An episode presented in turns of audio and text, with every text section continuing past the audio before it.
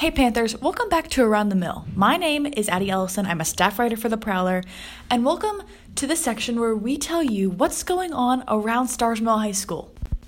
There are a lot of things going on here. Every different grade has something different going on, but this week I want to talk about what the seniors have on their plate. I talked to seniors Sean Collins and Ivan Anthony Destin about what's going on in their respective worlds. One of the biggest stressors in a senior's high school career is the college application process. There are so many different colleges around the US, and a lot of seniors choose to stay in state.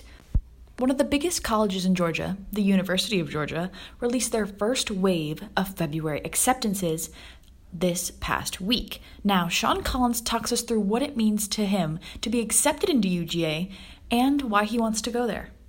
Well, UGA is well known as a very prestigious school around here. It's one of the two really big schools I'd say in Georgia, other than Tech, of course. Um, and really, just being accepted there kind of made me feel like I had confirmation of all the work that I've put in throughout my school career in middle school and high school. While students are still at Starr's Mill High School, they have the opportunity to be in anything they want to be. They can be on the debate team, they could play esports, they could play regular sports, or they could perform in some sort of performing art. Well, some students like to try a little bit of everything, and Ivan Anthony Destin is one of those students. This is his first time in a musical performance, and he is a player in Pippin, opening this Thursday. Well, we talked to Ivan about what he thinks about the musical so far and what it's like to be a senior being in it for the first time, it's been very fun. Like there have been stressful moments, but everyone's been very kind to me and it's been easy to kind of adjust and get into the flow of things. So I'm very thankful to the cast for being so kind. Memorable moments so far. I think everything really has been memorable for me.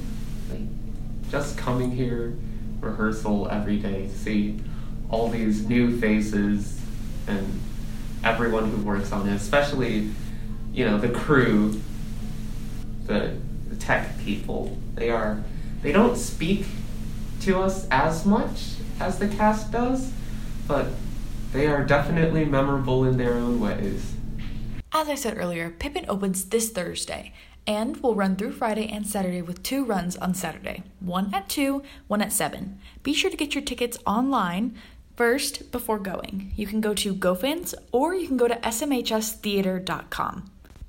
Once again, my name is Addie Ellison. I am a staff writer for The Prowler, and thank you for listening to this week's Around the Mill.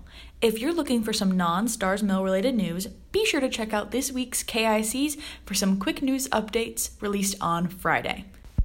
Be sure to follow the SMHS Prowler on all the socials, and I hope you guys have a fantastic day. Thank you for listening.